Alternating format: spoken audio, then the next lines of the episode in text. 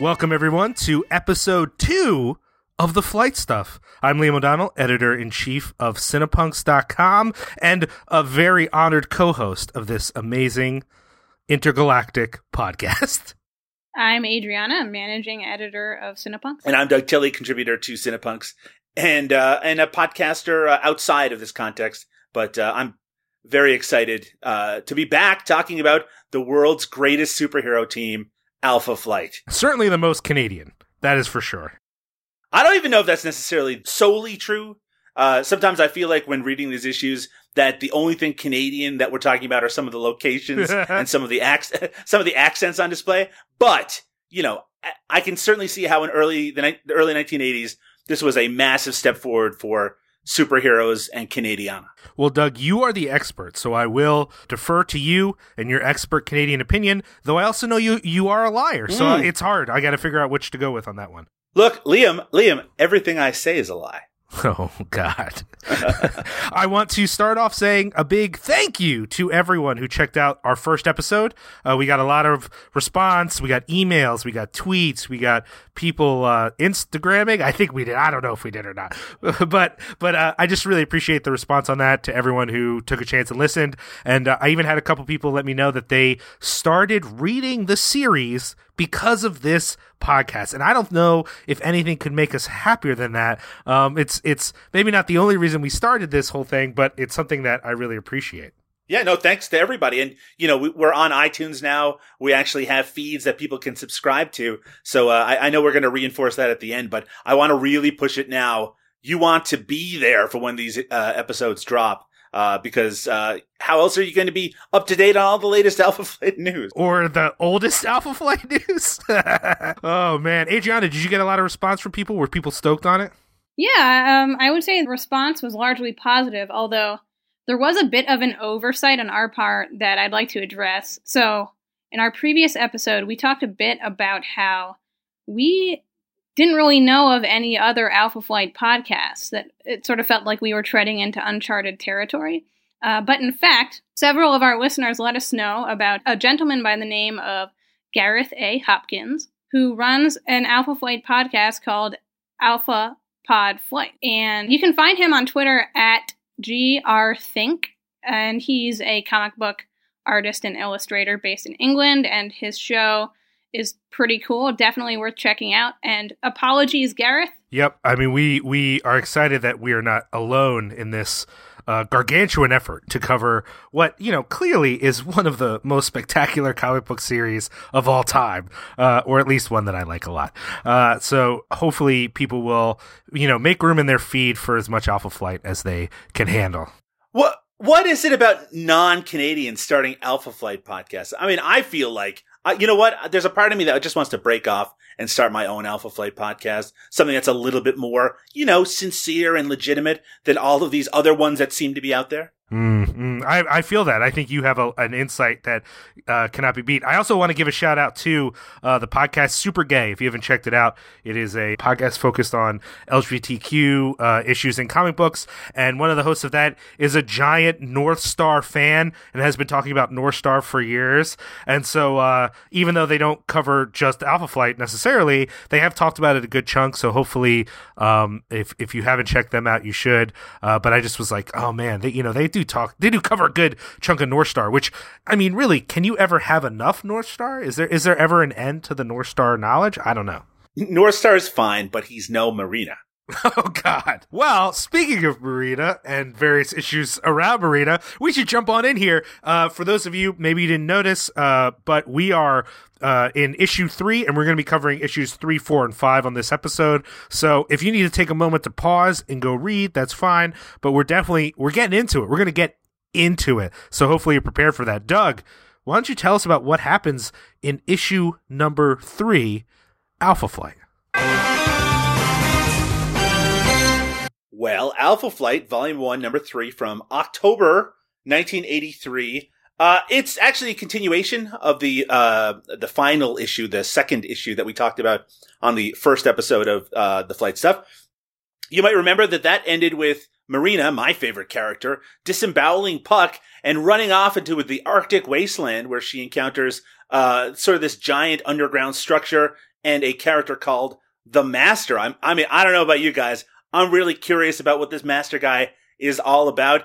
I know he is a character that has a lore and has a lot of appearances in various comic books after this point, but I knew nothing about him going in. So listeners, if you're new to Alpha Flight and these characters, you are supposed to identify with me and my everyman approach to reading these.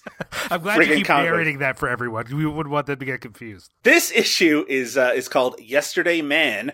And in this issue, it actually starts with Snowbird, who was separated from the rest of the crew. She turns into a polar bear. She says, I must use stealth, and turns into a polar bear in order to track down the members of Alpha Flight. And she finds their Omni jet, what they were flying around in, and it's crashed in the frozen north. But the members are all fine. They're actually inside the Master's facilities. They're kind of have split into two groups. You have Aurora and North Star together, of course, and you have Guardian and Sasquatch over there. So Aurora and North Star actually encounter a bunch of kind of booby traps. Aurora's not really loopy, which actually switches her personality, which is something that we're going to get into some detail. I'm sure we're going to discuss this. She goes back to her French-Canadian convent person, Jean-Marie, as opposed to Aurora. And we do see the Master torturing Marrina, again, my favorite character. And he explains how he became the Master. Apparently, 40,000 years ago, the Master was a member of like a nomadic group of early humans, but was cast out of this group for being too aggressive. And he was pulled by an invisible force, summoned to a giant spaceship, and basically had to experience a whole lot of body horror where he was kind of torn apart, put back together again. But his strength of will allowed him to take over the ship for himself. And then the issue culminates in a confrontation between the Master and not Alpha Flight for some reason. Instead, a very surprising and somewhat confusing appearance from the Submariner and Sue Storm, the Invisible Woman, who show up to confront the Master. There's also a secondary story in this issue, which explores the origins of Vindicator. Well, at this point, he's still Vindicator, later Guardian. And we'll talk about that in some detail as well. But I do want to jump into the conversation about the issue proper. It does kind of end on that cliffhanger. It's the confrontation. We have the Master versus these two characters that are not Alpha Flight. And that's going to continue in the next issue. Before we get into the meat of the issue, I want to talk about the cover for a bit, because this is, for my money, one of John Byrne's best covers. Mm-hmm. I love the contrast of the black and white and how Byrne uses negative space to outline Aurora's figure. It's just brilliant. And Byrne was very deft at utilizing negative space, which we will see in much greater detail in issue number 6. But it's already evident here with this cover, which is quite striking.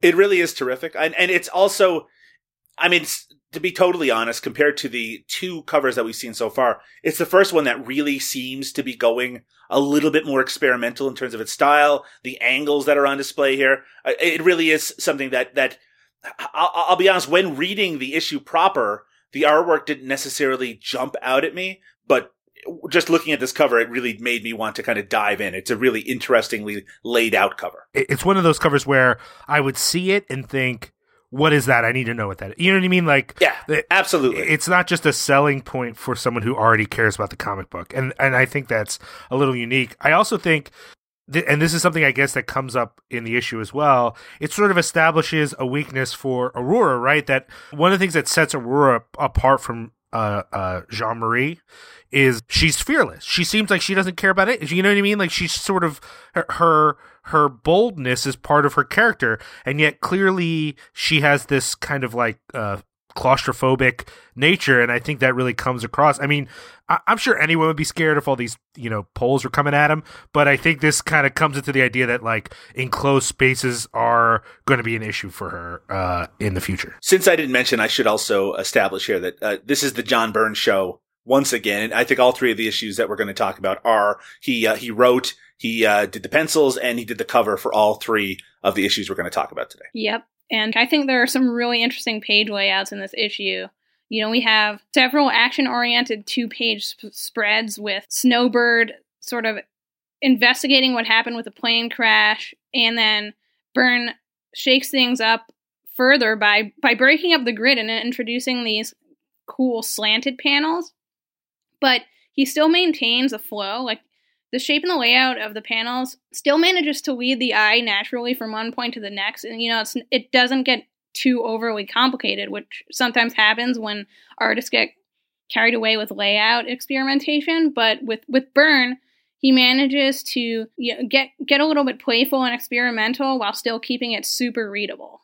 One thing that I had with this issue is how truncated it sort of feels. Probably because, in fact, certainly because it has that second story that it has to sort of pack in there. And I didn't find it as much of an issue with this particular issue, but when we complete the story, and we'll get to that a little bit later, that part felt so truncated that I feel like they almost should have put a little bit more here.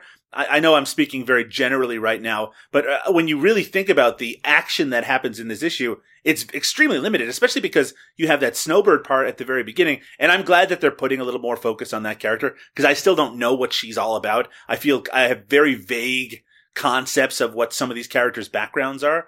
And I'm glad that they included her in it, but she's almost entirely superfluous after that intro part. They really give you a chance to see what her powers are, in the sense of, like, she can transform, she can fly, and apparently she can delve into the most recent past and see what's happening, all of which feels sort of vaguely mystical, I guess.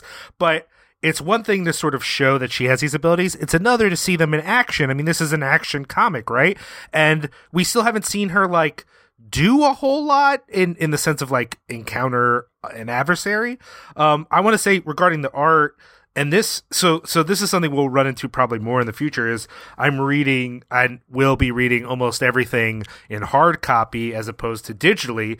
And so I don't know if this is true of the digital version, that, you know, I might be experiencing some fade out, but my copy I'm looking at right here, I hate the colors. Like, there's a thing where, when they show them, first, Snowbird is she has the vision of them getting out of the crash jet, heading towards the Master's underground lair, and then she's going into the lair. Everything is just kind of weirdly orange, and then just below this, her entering the lair as a polar bear, there's a shot of Guardian and Sasquatch sort of fighting the facility itself as it closes in on them. They're trying to get through this wall, and all that color looks bad too. It's just blue machinery with a weird yellow background. And meanwhile, I think the point that you brought up, Adriana, is true. I really love the layout of this comic. I think it looks really good, but in multiple places, including where Aurora is encountering these enclosing poles on her, again, I don't like the colors. I don't know what the choices are with all these background colors. They just seem to be not helpful. And so, I don't know, maybe that's just me, but that's my perception. I mean, I don't think you're wrong. I do think that one of the limitations of John Byrne's swiftness when it comes to his work is that sometimes the backgrounds get a little bit left behind. Though I will say that when the part of the issue occurs that is represented on the cover, he really does go all out, and it does look very impressive. Yes. Oh, 100%. That was like, wow, that was impressive to me. And I guess I will say there are less backgrounds this issue than the other issues that look like just plain just a swatch. Like, there's details because they're in this facility, so you see the facility. But what I'm saying is, when he does choose to do just a color background, I guess maybe for emotional purposes, I don't know why he chose those particular colors. They don't always portray anything. You know what I mean? Like, if you're just going to have color and not a wall, then what does that color represent? Is there, like, an emotional response it's supposed to be having, instead of it just, you know, so, like, you know, Marrina is talking to the Master. The background behind her, in my issue, at least it might be faded, is like a red. Behind him is a blue. Yeah. That doesn't represent the background itself. His chair isn't blue, or what's underneath her isn't necessarily red in the same way. So I'm assuming those colors are chosen for emotional effect, and it's not clear why those colors would communicate anything in particular.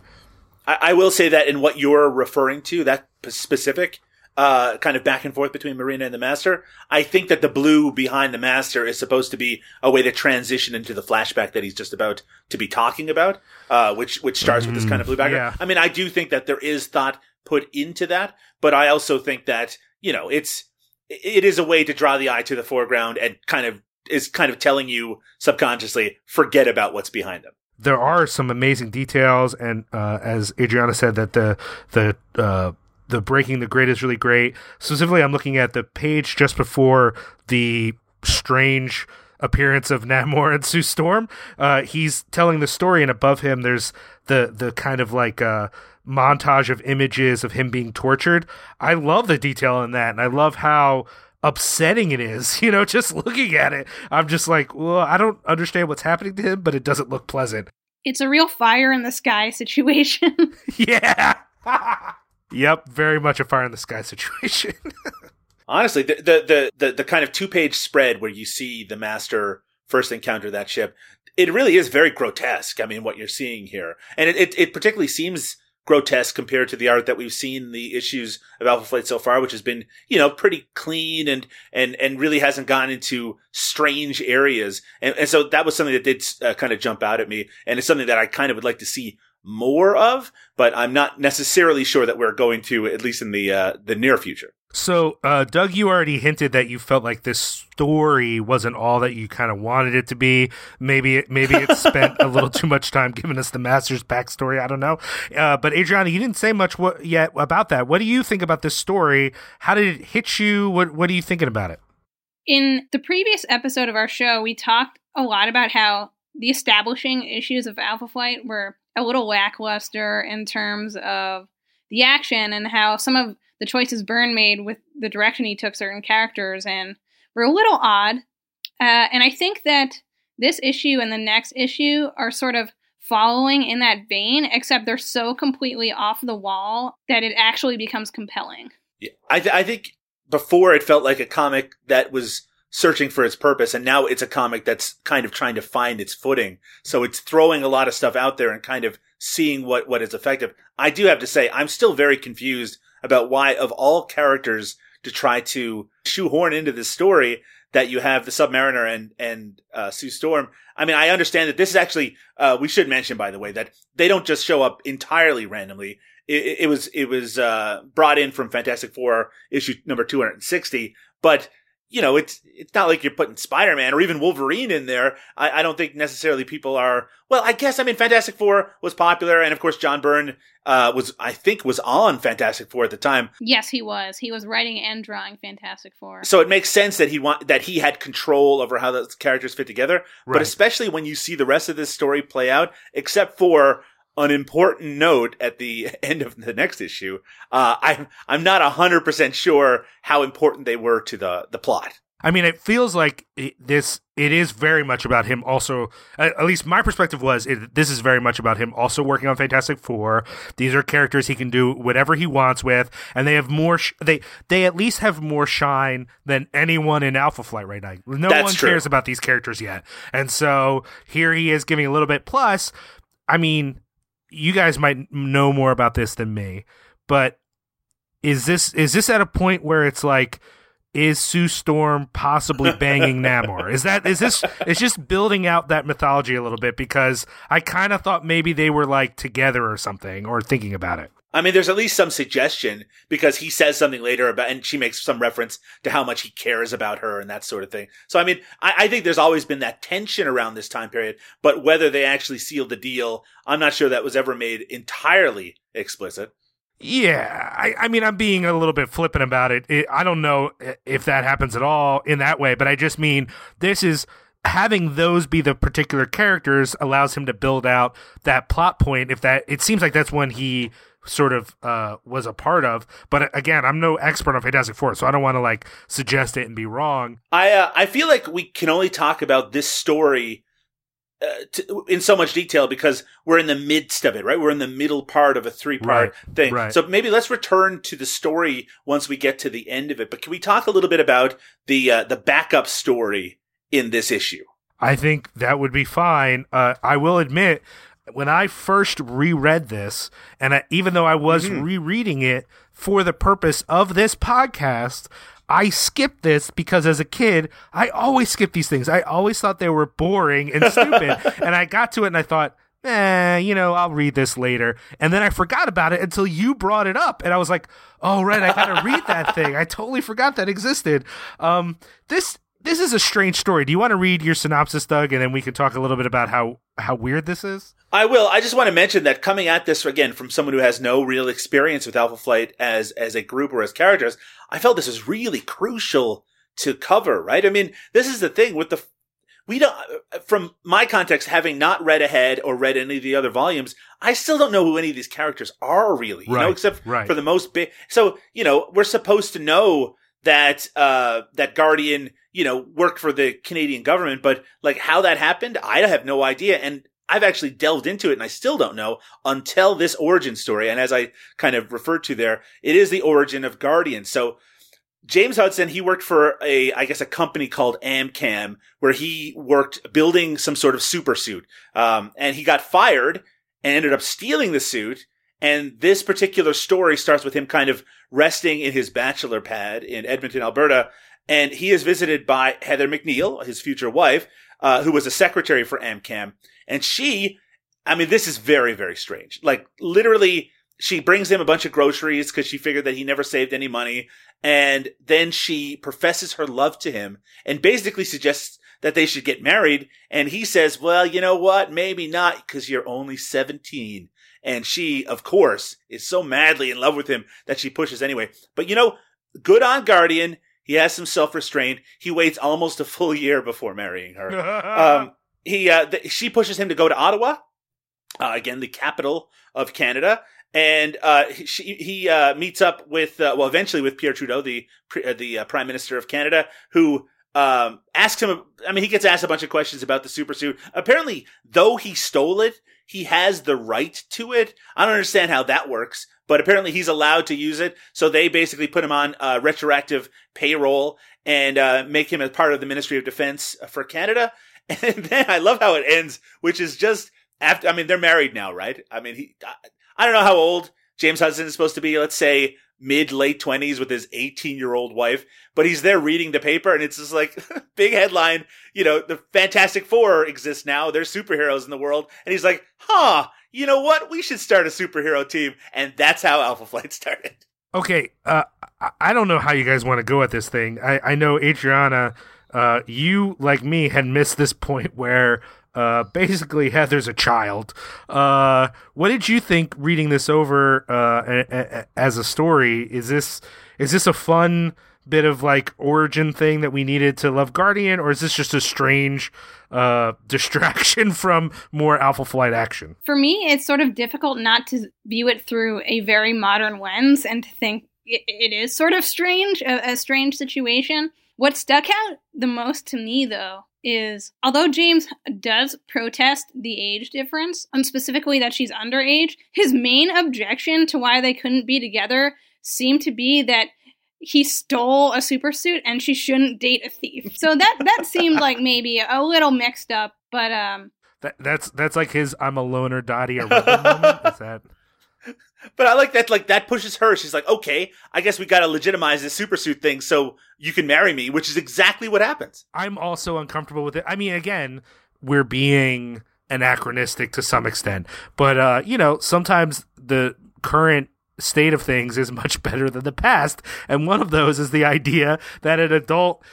First of all, Heather presents in so many ways in the comic as like a brainy nerd. Now, granted, he is the official sort of scientist of whatever, but it's a surprise to me that like here she is working at this place, not going to college or continuing her education in any way, and that's like not something that anyone seems to care about. I don't know. It just seems like a strange narrative to just sort of throw into this fairly new. Here we are, issue 3 comic book, and that's like cool. Like that people were reading that and being like, oh yeah, this is exactly how I picture Heather and him and James getting together. This is exactly what I thought would have happened.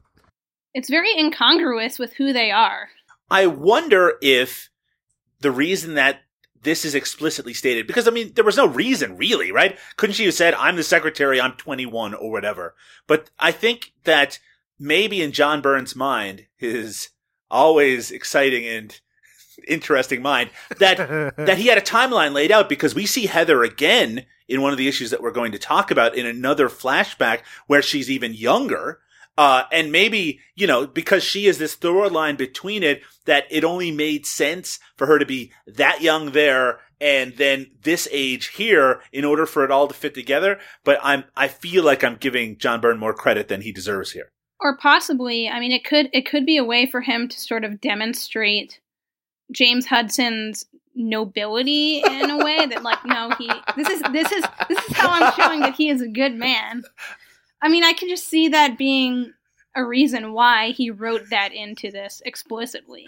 I will groom you for 6 months until your 18th birthday. I mean, it very much it's creepy, and I don't even think it's anachronistically creepy. I think that it's hard. No, because he says right there, yeah, like, this is wrong. Yeah, exactly. And also, I mean, I suppose they couldn't have established a relationship beforehand because she is so young, but it's also just a really strange thing to happen. The suggestion is that she's never shown any romantic, like, explicit romantic interest in him, and suddenly she just shows up with groceries at his house and is like, let's get married! My judgmental self is like, this is a romance story for people who have never dated. Like, this is a very romantic story for someone who's never been on a date and for whom they're just waiting for someone to show up at their apartment with groceries so that they might be able to fall in love with them. I mean, that's what it feels like. She's making all the moves, just like I've always wanted. But even if we ignore that aspect of the story, I want to suggest the whole story doesn't make any sense, okay? So what we know so far about establishing stuff about Alpha Flight is that James Hudson does not want to be, I mean, first of all, the end declares him Guardian first of Alpha Flight. Only Guardian is his third name. When he appears in X-Men as Weapon Alpha, he is pissed about it because this wasn't supposed to be for him. It's supposed to be for Logan. He's annoyed that he has to do any of this stuff because Logan was supposed to be whatever. Only in this story, he discovers there are superheroes, right? And then they show him immediately working on this suit, and the Logan stuff is like it before he knows superheroes exist. So none of that really fits together very well. Then, and this is not about Byrne, this criticism, this is a continuing Marvel thing. How long have superheroes... Marvel could never figure out their timeline very well because he's reading a paper about the superheroes. And granted, I accept it took some time for him to get the suit together and to himself to become a superhero. But how long are we thinking here? Because this is 1983. Fantastic Four were a long ass time ago. So it just, I get that that's... I try not to think about that too much because then once you add the concept of retroactive continuity, it just becomes so convoluted. It's not even worth trying to reconcile all of these different timelines and what happened when. Here's why I think about it, and I think you're right. As an adult, I 100% accept that you just have to roll with it, and you have to accept the fact that, like, there are comics where they basically seem like they're drawing Reagan in, which doesn't make any sense because in the timeline, they're not in the 80s, like all this stuff. Like, I get all that it doesn't quite fit together. The reason it bums me out, and this is not maybe Marvel's fault, maybe this is my fault, but as a kid, one of the reasons I preferred Marvel to DC is because I felt like it was continuous, that it was one universe that made sense and it didn't have weird offshoots. But now as an adult and I read these comics, I'm like, that's not real. It all makes sense because we just pretend it makes sense, not because it actually does. And so I wonder if there were, if I'm not the only one who felt that way, if there were other Marvel people as a kid, you think, oh, what makes this better is that it's all one universe that all fits together. And that illusion is held up by the notes, right? That everything that happens that's connected to another comic, there's a little editor there being, you should check issue number 121 of this comic, and then that's why this is all together. It's all part of one universe. It all occurs together. There's no inconsistencies. But it's like, that's not real. And I guess it's just as an adult, me realizing that, it like bums me out because it was so important to me as a kid. It's difficult because the alternative is to constantly be doing reboots, right? Which is basically kind of the cycle that we've fallen into in the last like 20 years or so. And I, you know, if you're like a real stickler for continuity, like a Roy Thomas type person, right? Where you love all this stuff fitting together. Well, I mean, that's kind of what I grew up on. And that's what I really still do sort of enjoy, even though you're right. If you think about it too much, none of it makes any sense, but it's also like, you know, I love the idea that a little bit of progress can be made, that Peter Parker can graduate and become a teacher and, you know, and get married and that sort of thing. And when they wipe that stuff out, I understood why there was fan backlash to something like that. Cause to me, it's like I grew up with that and now you're taking it away. It's why I actually, in the early days of the Ultimate Universe, I really thought that was like the best way to have your cake and eat it too. And of course, that soon got so continuity. I mean, hey, Spider-Man stayed really good, but the continuity started to almost immediately become just as difficult as what you just mentioned. I do want to say, Liam, that I actually do really like these origin sections, from what I've seen. Obviously, this issue has one, the next one doesn't, but then it goes back to it the issue after. I do think it is maybe the not the most elegant way to fit in this backstory, but I do like it better than, hey, while we're on a long trip, let's do a flashback to when we first met, that sort of thing. And I feel like it's nice to kind of fill in the blanks as we go along like that, though I can also already see I might get sick of it sooner rather than later. I'm actually fine with flashbacks in issues when they pull it in a way that makes sense. Like, here's a character, they know about my past in a way that I haven't had to explore before. I know it's like kind of corny in that a lot of comics do it that way, and maybe I'm just responding that way because I'm used to it, but I kind of like that. And these backstories, I mean, granted, I'm talking about how I felt as a kid. I might love some of them in the future, but just at least this first one, I was like, man, I don't love this. This is not a thing that I want to read again and again and again. But, you know, it is what it is, though. I'm also, like, not too worried about it. Doug, I think you brought up a good point, which is that it's hard to fully talk about this story because the story continues ever so briefly, in a sense, into the next issue. So let's talk about that next issue, Volume 1, Number 4, from November 1983. All right. This is the thrilling conclusion. And in fact, it's called Resolutions with an exclamation point. In this issue of Submariner and Invisible Girl, it's actually Alpha Flight, Guardian and Sasquatch are trying to get Aurora to snap out of her now established second persona, which we didn't get a chance to talk about, but let's talk about that in a moment. Sasquatch's big idea to snap her out. He's going to turn back into Walter Langowski, his human form, and remind Aurora of the time that they had sex, and it does not go well for him. She backhands him pretty ferociously. Then we have the Submariner and Sue Storm. They actually sneak up on the Master while invisible. It's actually kind of strange how they do this because the continuity of the last issue is that they are confronting him. But once we get to this issue, there's a lot of kind of lead up into them kind of being invisible and listening to him. We actually get a continuation of the Master's backstory to some extent. We learn a little bit more about how the ship got to Earth, that it's basically the result of some sort of weird Darwinian experiment where they're trying to make a superior species from the planets that they're on. So this is an alien species that would basically suck the life out of planets and then move on to the next one. And on Earth, the ship was kind of, I guess, damaged. So, it was trying to, again, make the best species out of parts of different species. We might need to talk about that because I was a little confused on it. So we have Submariner and Invisible Woman. They attack. The Master runs away.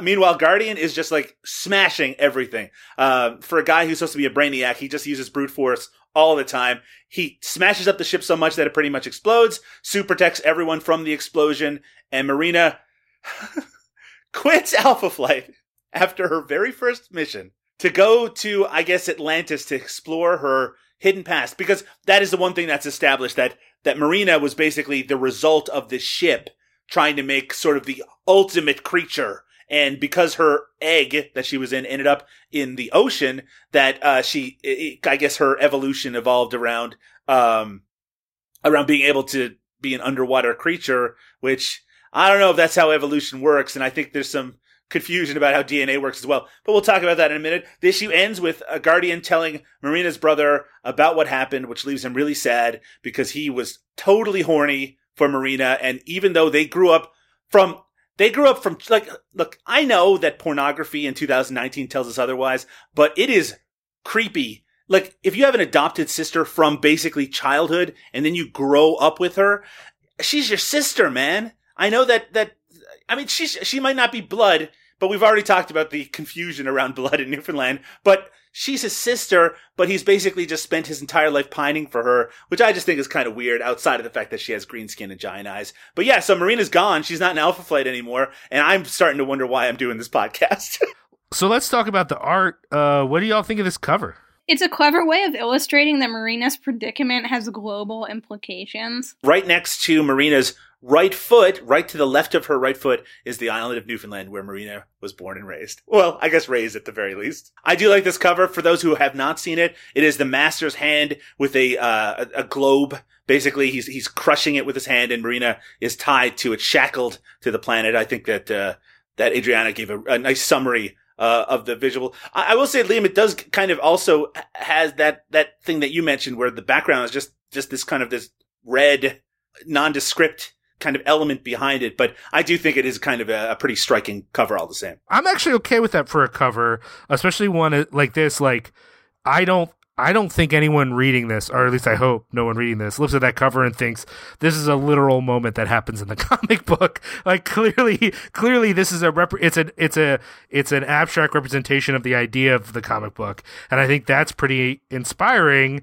and interesting. And for me, that's enough. Like I'm looking at that going, oh, that's really cool. And I don't need something else behind it.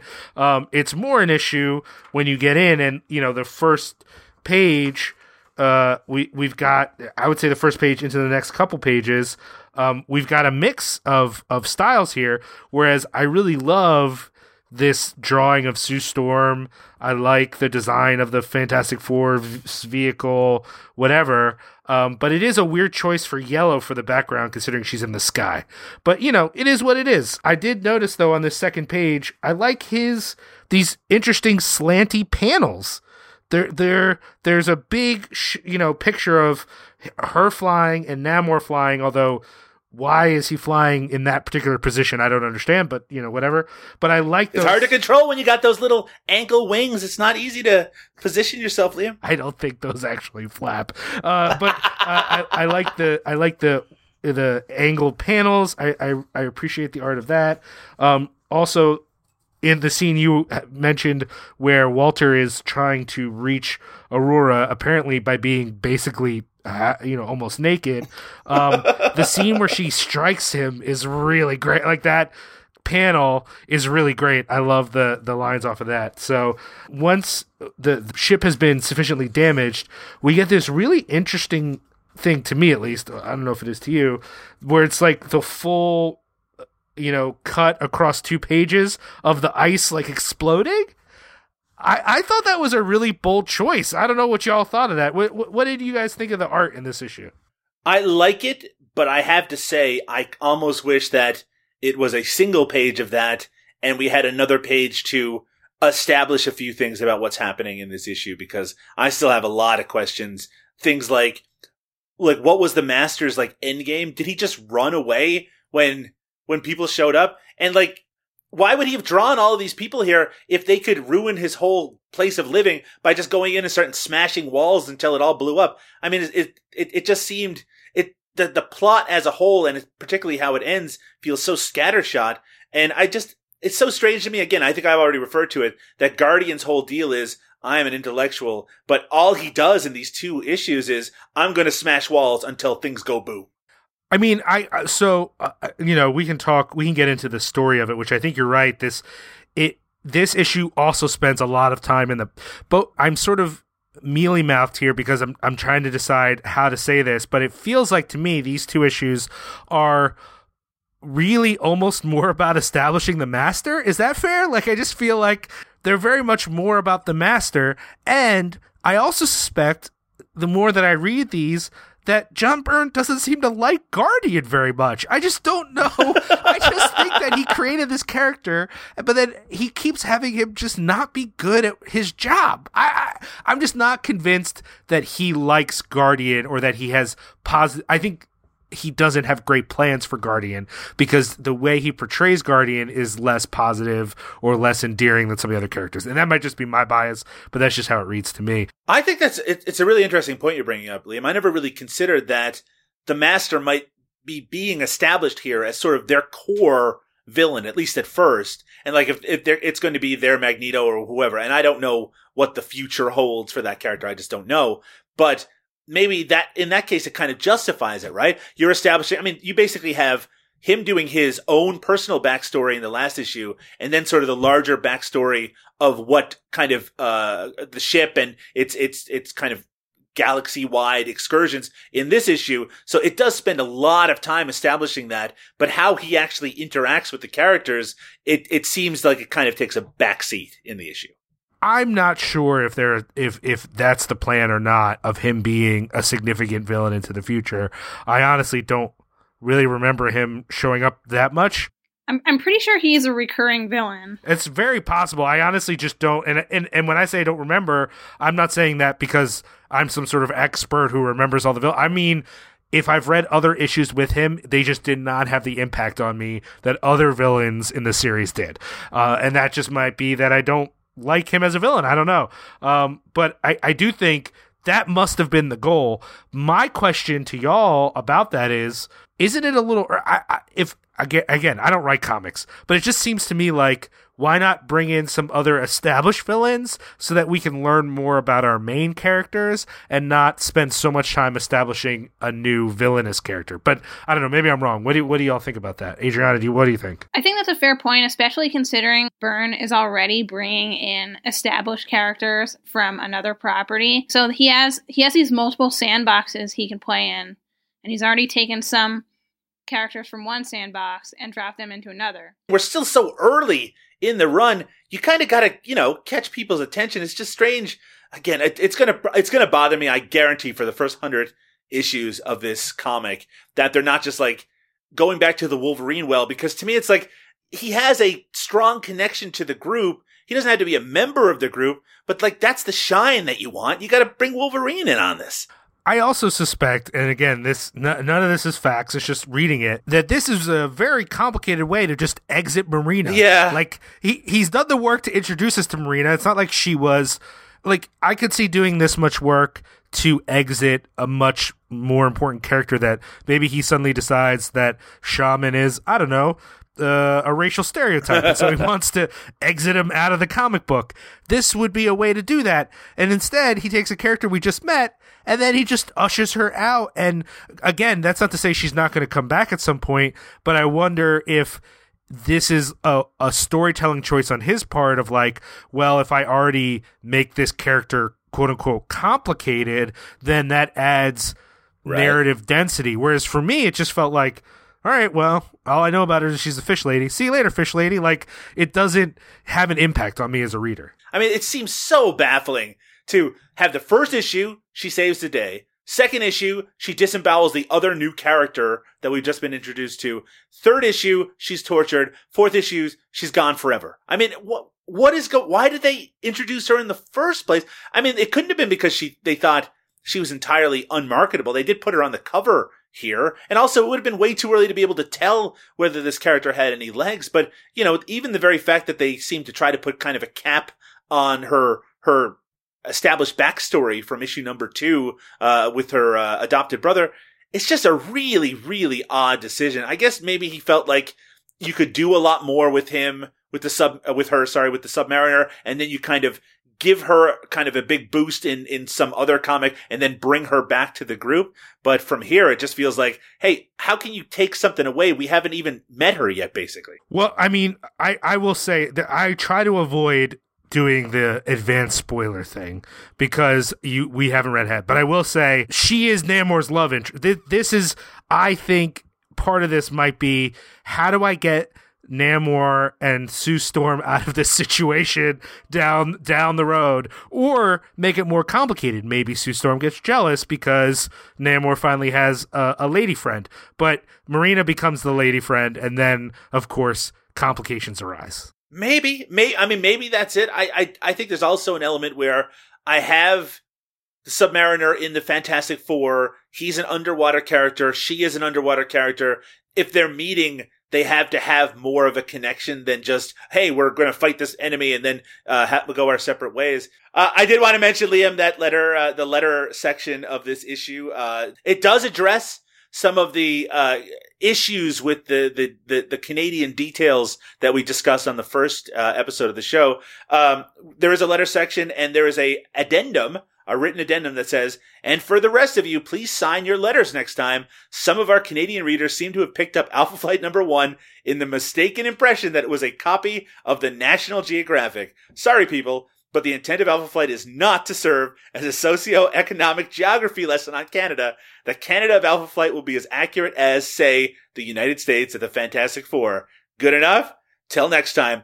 It does also say, by the way, next issue, the most savage battle you've never seen, Snowbird alone, miss it not, which is not what happens in the next issue. Which makes sense because the issue we're going to talk about in a minute feels like an issue that you could fit, 2 issues, 3 issues down the line. It can fill in pretty easily. This is what I'm saying. This feels like this is my editorializing. This is not the opinion of the Flight Stuff as a whole, per se.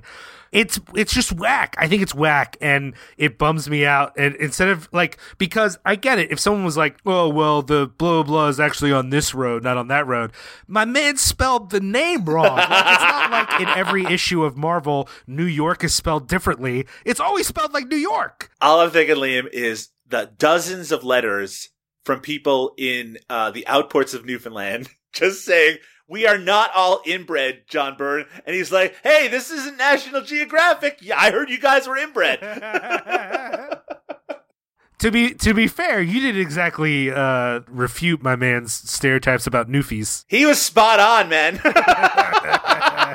Well, I mean, okay, so I think we've sort of said a good deal about this story, and I do think, the more I think about it, I actually don't think it's a bad introduction to the Master. I'm not sure that I care about the Master, though. If this was a backstory for, I don't know, who's a villain I like, Mr. Sinister, then I might be like, oh, cool, they spent 2 issues on a backstory here. That's pretty interesting. But sure. I think my initial reaction of this feels like a waste is, on one hand, a good criticism, which is we don't know enough about these characters for me to be on this journey right now. And then a criticism that might just be personal. I don't care about the Master. So it's hard for me to be excited about getting all this juicy details as to his backstory when he's not a character that I have had particularly an interest in. I wasn't wrong, was I, Liam? He just runs away. That's what happens in this, right? They start to smash up his stuff and then he just runs away. Yeah, I mean, he sort of predicts it's going to explode, and then it starts to explode, and he literally says, "It has begun." It is to me a literal moment of, let's make it seem like he might have died, but he probably didn't die.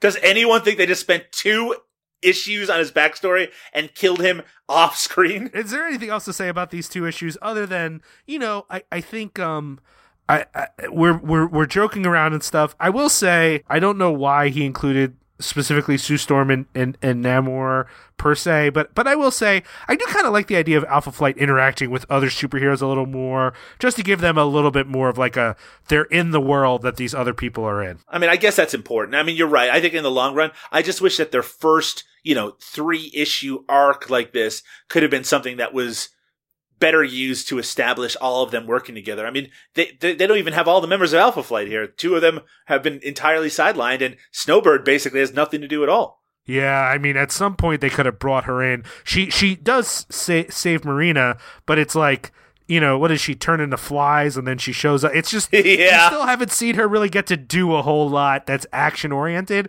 and that kind of bums me out. I guess I was under the impression she could only turn into winter themed animals, so I'm kind of glad that that's not necessarily the case. Well, I would argue that flies are what happens at the end of winter. Well, the black flies in Northern Ontario, they're pretty bad, so maybe you're right there, Liam. Okay, let's then jump on into our next issue, which is an interesting little one-off, Alpha Flight Volume 1, Number 5 from December 1983. So this issue is, main story is called "What Fools These Mortals Be," which our more learned listeners might recognize as a quote from Shakespeare's A Midsummer Night's Dream, said by the character of Puck in that play. And that's not a coincidence, not at all, because this particular issue puts the character of Puck front and center. And again, me as someone new to the Alpha Flight world, my only introduction to Puck is that goofy guy from the first issue, and then the guy who got disemboweled in issue number 2. Well, in this issue, he starts out by being taken care of by Shaman, who's taken him to a medical facility in Fort Albany, which is in the Cree First Nations. I think it's in northern Ontario. And again, he's recovering from being torn apart by Marrina. By the way, you think that she could at least have stopped by before running off to Atlantis to say, sorry about almost killing you, teammate. Maybe she gave him a call. Anyway, this whole issue, like you said, Liam, it's a one and done. It's about Puck discovering a drug smuggling operation in the hospital because he catches the nurse who's taking care of him shooting. I mean, she's shooting up, isn't she? Because it shows her with like a rubber hose or something.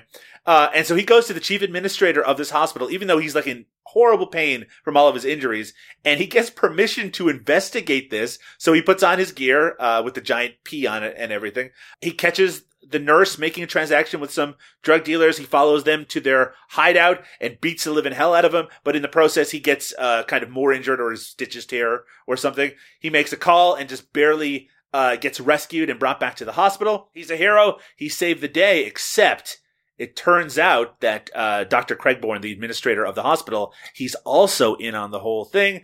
But Puck, he's smart. See, he's a lot smarter than Guardian. He's like, you know what? I think it was pretty strange how my first, attempted investigation brought me right to the drug den, and he suspected Craigborn. And when Craigborn tries to inject him, give him an overdose of insulin, Liam, it's got to be one of your biggest fears, he ends up slapping Craigborn halfway to Sunday, basically getting Craigborn arrested and becoming a hero once again. Puck saves the day. Puck is great. And we also get a backup story giving the first half, I guess, of the origin of Shaman, but we'll talk about that in a little bit. Well, let's start off with a question here.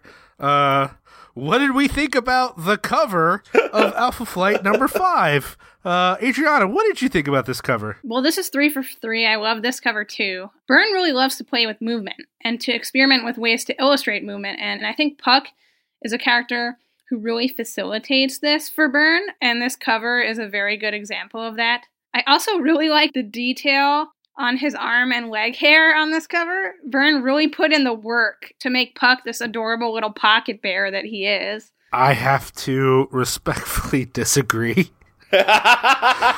Only because of the illustration of the word Puck. So for those of you who are not looking at this cover, Adriana is actually really right. It's a really impressive illustration of movement. And in fact, it's pretty clever. For each of these issues, there's the little Marvel symbol at the top left. And for a bunch of these issues, instead of just doing the faces, they'll have action shots of people in there, and they'll alternate between the two. I think the faces is pretty common, but at least last issue they had an action shot. One of the other issues they had an action shot.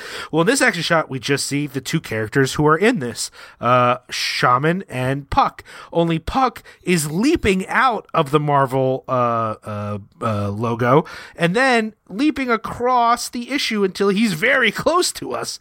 All of that is actually really great.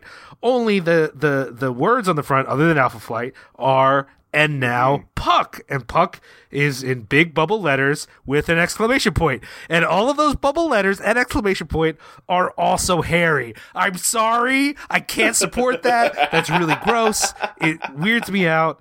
It weirded me out when I saw it as a kid. It's weirded me out now. I don't like it. Okay, I will concede that he got a little bit carried away. I don't find Puck's body hair gross, actually. I think it's fine, and I agree. I like the detail of it, and I like this seems like a Byrne thing that he's like, look, Puck is a manly, hairy man, and I'm like, cool, that's great. But the name doesn't need to be hairy. Just something about, and maybe, again, this is just a personal thing, something about that is weird, and I don't appreciate it. You know what? I'm just going to say it. I don't think we're necessarily going to come back to this at the end. This was my favorite issue, not only that we're covering on this show, but of all the issues of Alpha Flight so far. And maybe it is because it's so self-contained, and maybe it's because it's so street level, right? Because this is a character investigating a drug issue at a hospital with no superpowers to my knowledge. Again, I don't know. My understanding up to this point is that Puck is just a short man who is very acrobatic, and that is the extent of his superhero skills. And here he's just kind of uncovering this plot that's going on, and that's basically the whole issue. And something about that really appealed to me, particularly, I guess, after the kind of flights of fancy in the most recent issues. Something very simple about this, and about this plot, but also I just love that because it's so simple, and because so much attention is focused entirely on Puck as a character, he is literally the only member of Alpha Flight at this point that seems to be kind of like a living and breathing, interesting person, which is, it's kind of distressing because, yeah, I do think he's just going to turn into comic relief after this. This is definitely a filler issue, but it's an entertaining one, and you're right. It's an issue in which we are finally seeing Byrne fleshing out one of these characters. I think that's true. The other things I want to highlight about it, I think you're right, Doug, is that there's the containedness of it. Although I will say this is covering a topic I'm not sure about, in that the Doctor lets him do this because he's in Alpha Flight. This is the first indication we have that anyone knows who or what Alpha Flight is. In fact, when they're introduced in X-Men, they're a secret military strike force, not the superheroes they intend to be. And then so far, they haven't done a whole... I mean, Puck's had one mission, and then he got eviscerated. So it's a little weird to me that he's able to, just on the word of being a member of Alpha Flight, be able to do this thing. On the other hand, we've also established in this issue that just being friends with Michael Two Young Men is apparently a big deal that everyone's really excited about. So I don't know. But I agree with that, that the tightness of the story is really interesting. I also want to say, I actually really like the art, which is interesting because unlike some of the other issues, there's a lot less going on abstractly in the sense of like the paneling. There's not huge splashes. There's not different shapes of panels or anything like that.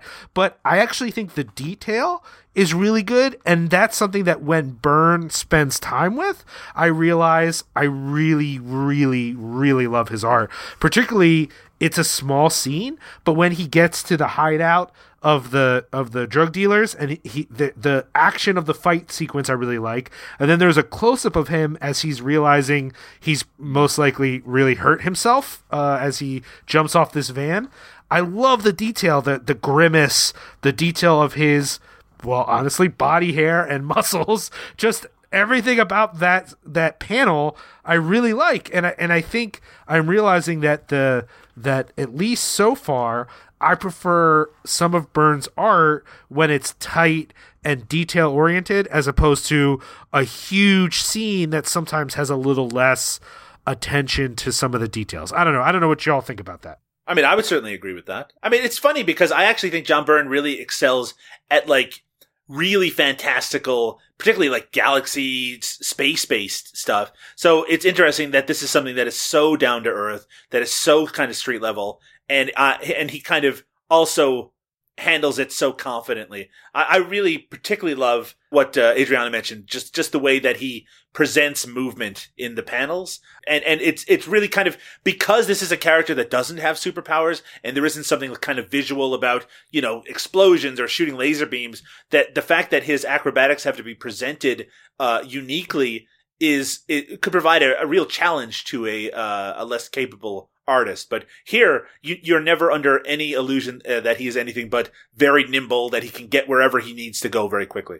I also appreciate, story-wise, this is the one that makes the most sense. Like, it's a tight little narrative that, like, we understand what's going on. Even with the surprise of the Doctor being in on it, that makes sense. And I'm not sure that everything we've read so far has always made sense as to what people's motivations are or why things are happening the way they are. I mean, granted, I am a little skeptical about Puck being, you know, given the authority to investigate, although I suspect that this is part of the plot, that it's really the Doctor just wants to get rid of Puck, and giving him this authority is a good way to get rid of him, whereas the police would be a lot harder to manipulate in this way.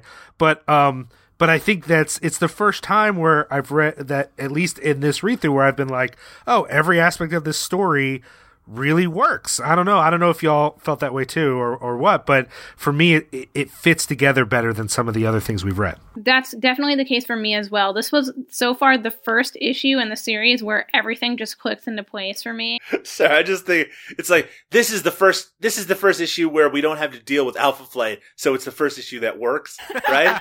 I mean, it is kind of strange, right? I mean, it's I do think that it might have been a good idea to establish the characters in a few of these. Oh, maybe this is the way they'll do it, right? You do a lengthy arc, and then you do one that's more focused on characters. It's a kind of a classic X-Men way of doing things. And that it, I do think it, in this particular case, it's a much more successful way of establishing these characters compared to these backup stories, which delve into their history, particularly when we're talking about the one in this issue, which we'll mention in just a little bit. And the series does definitely become more character-focused than team-focused, I would say. I don't know if Liam would agree. Yeah, I think that's a good point, Adriana, that it really does start to focus on the characters. And I think that's both a strength and a weakness because there aren't as many opportunities for the team to shine together. But I do think doing the character stories and the focus on individual members thing really helps us get into them a little bit more. And I just think that's Byrne's style. I also suspect that part of what we're seeing here is I'm not always sure that Byrne is great at pacing. And I think that was the issue with the 2-issue arc we just finished, is that it was just weird pacing. And this tight little one-off story, I mean, he knows what he has to do, the story he has to tell in this contained issue.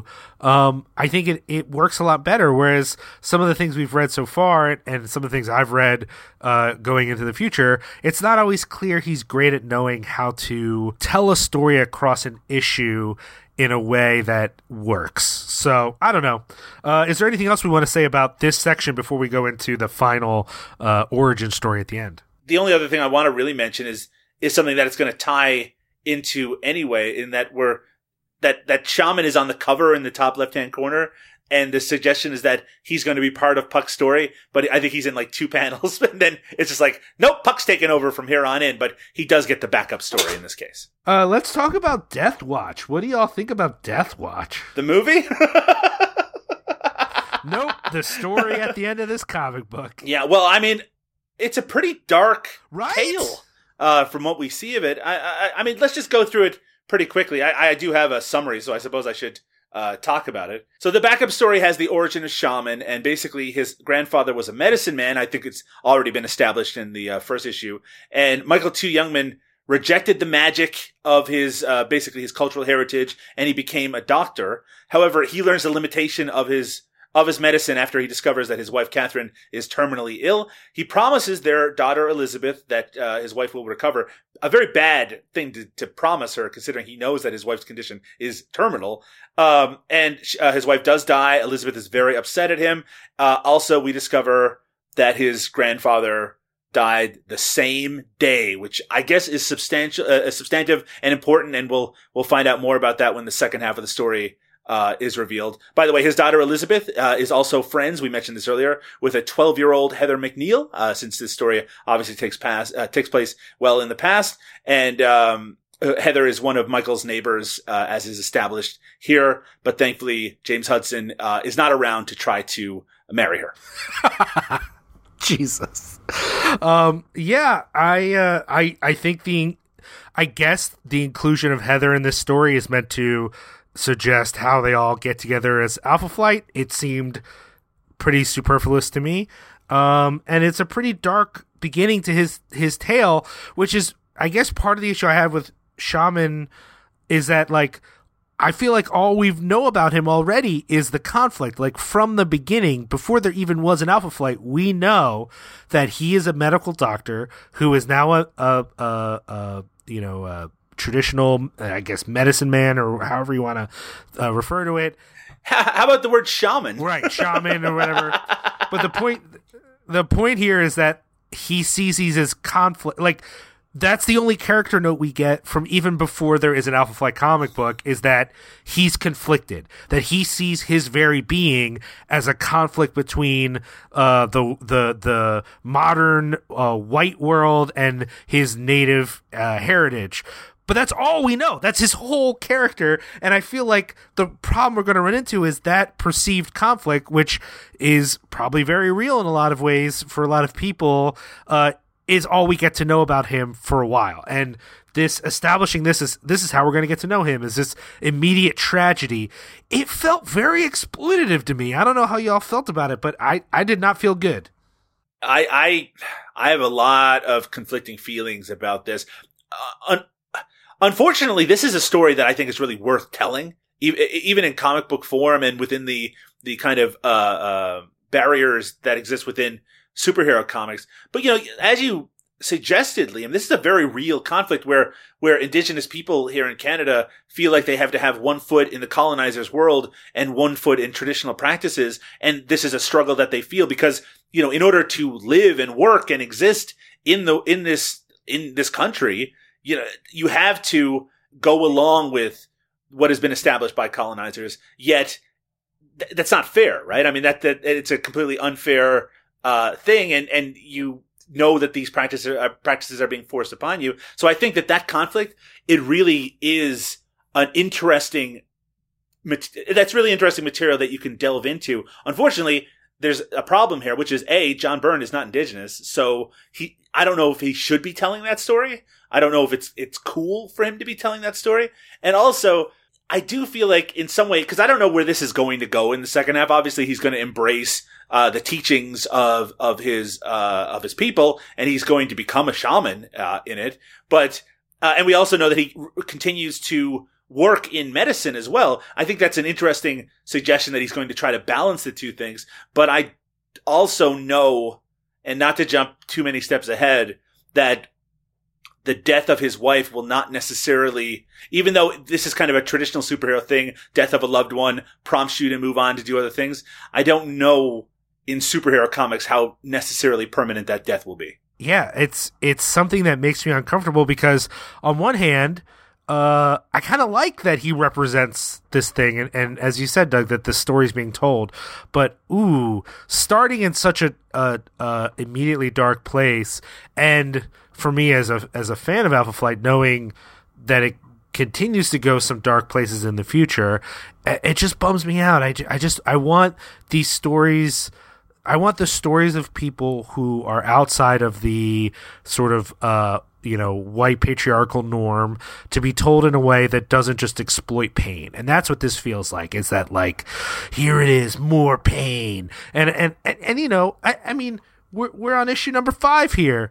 I don't need all this darkness yet. You know, like I really kind of want to see these characters do things, but as well as know that they're real people who have real suffering. Like, especially with this particular character, he doesn't do a lot else really than that. Like, there's just not much more there, and I want there to be more there. I want to know who he is besides the fact that he's dealing with this conflict, and that's just not there.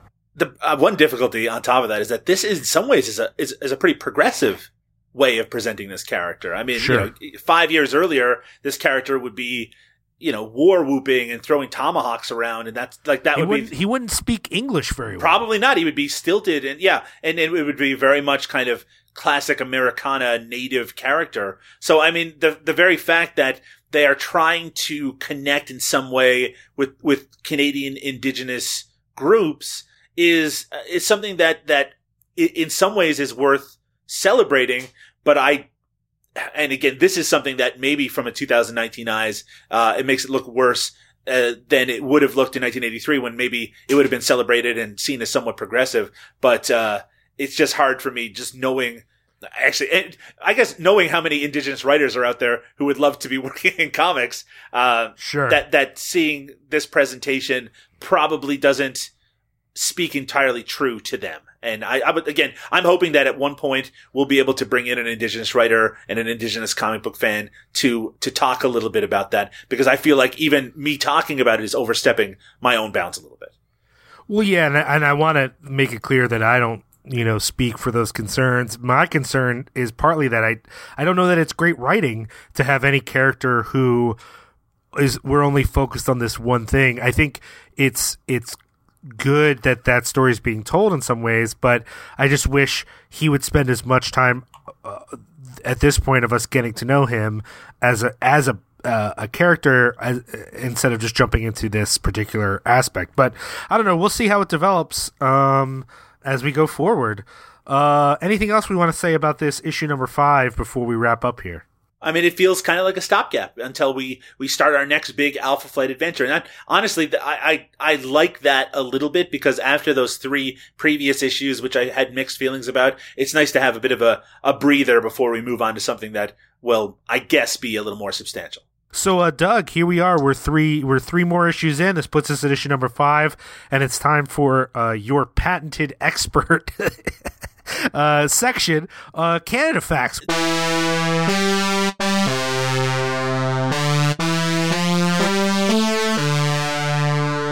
There isn't as much Canadiana in these issues, particularly because two of them take place in the same location. I believe most of this takes place in some variation of Northern Ontario. We do get a brief appearance by Prime Minister Pierre Trudeau in the backstory of Guardian in the first issue we talked about. In real life, Pierre Trudeau will only be prime minister until 1984. So I'm interested to see if we ever see any sort of government representative for Canada after that. We do learn that Guardian / Vindicator lived in Edmonton at one point, which I guess explains why Heather McNeil, grew up near Shaman, and B, not having a post-secondary education. In terms of any other Canadiana, all I can really point at is that Puck, delightfully and endearingly, does use A lot. And while I would find that kind of overdone, just like I find some of the French accent stuff overdone when it comes to our French Canadian characters, in his particular case, I find it particularly endearing because he is just a short, hairy guy from Toronto. And if he wants to say A, hey, he can say A. Hey, thanks for listening to this here second episode of The Flight Stuff. We really appreciate it. Adriana, how can people pay attention to you and to this podcast? Well, you can find me on Twitter at EADXBB, and you can find the official Flight Stuff Twitter page at Flight Stuff Pod. And that's our social medias for now, right? We don't have a secret Instagram or Snapchat I don't know about, right? No, although we do have an email address if you want to drop us a line with any comments, feedback, hate mail. You know, you can reach us at flightstuffpodcast@gmail.com. Great. Thank you for that. Doug, if for some reason someone's mistaken and thinks you're charming and interesting and wants to follow you on social media, how would they do that? You can find me on Twitter at Doug_Tilly. That's Tilly.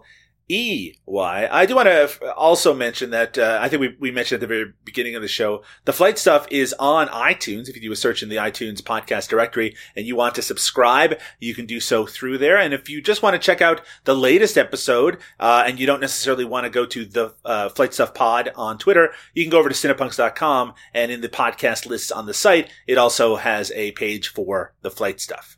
We're also on Spotify and Stitcher and Google Play, and I'm sure other things too. So we're out there. Wherever it is you want to enjoy your podcast, we're there. So check it out.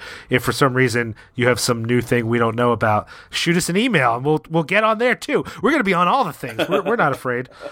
So thank you so much for checking out this show. Please tell your friends. Please rate and review on whatever podcast listening apparatus you use, and we really appreciate the feedback we've gotten, and keep it coming. We want to know your thoughts.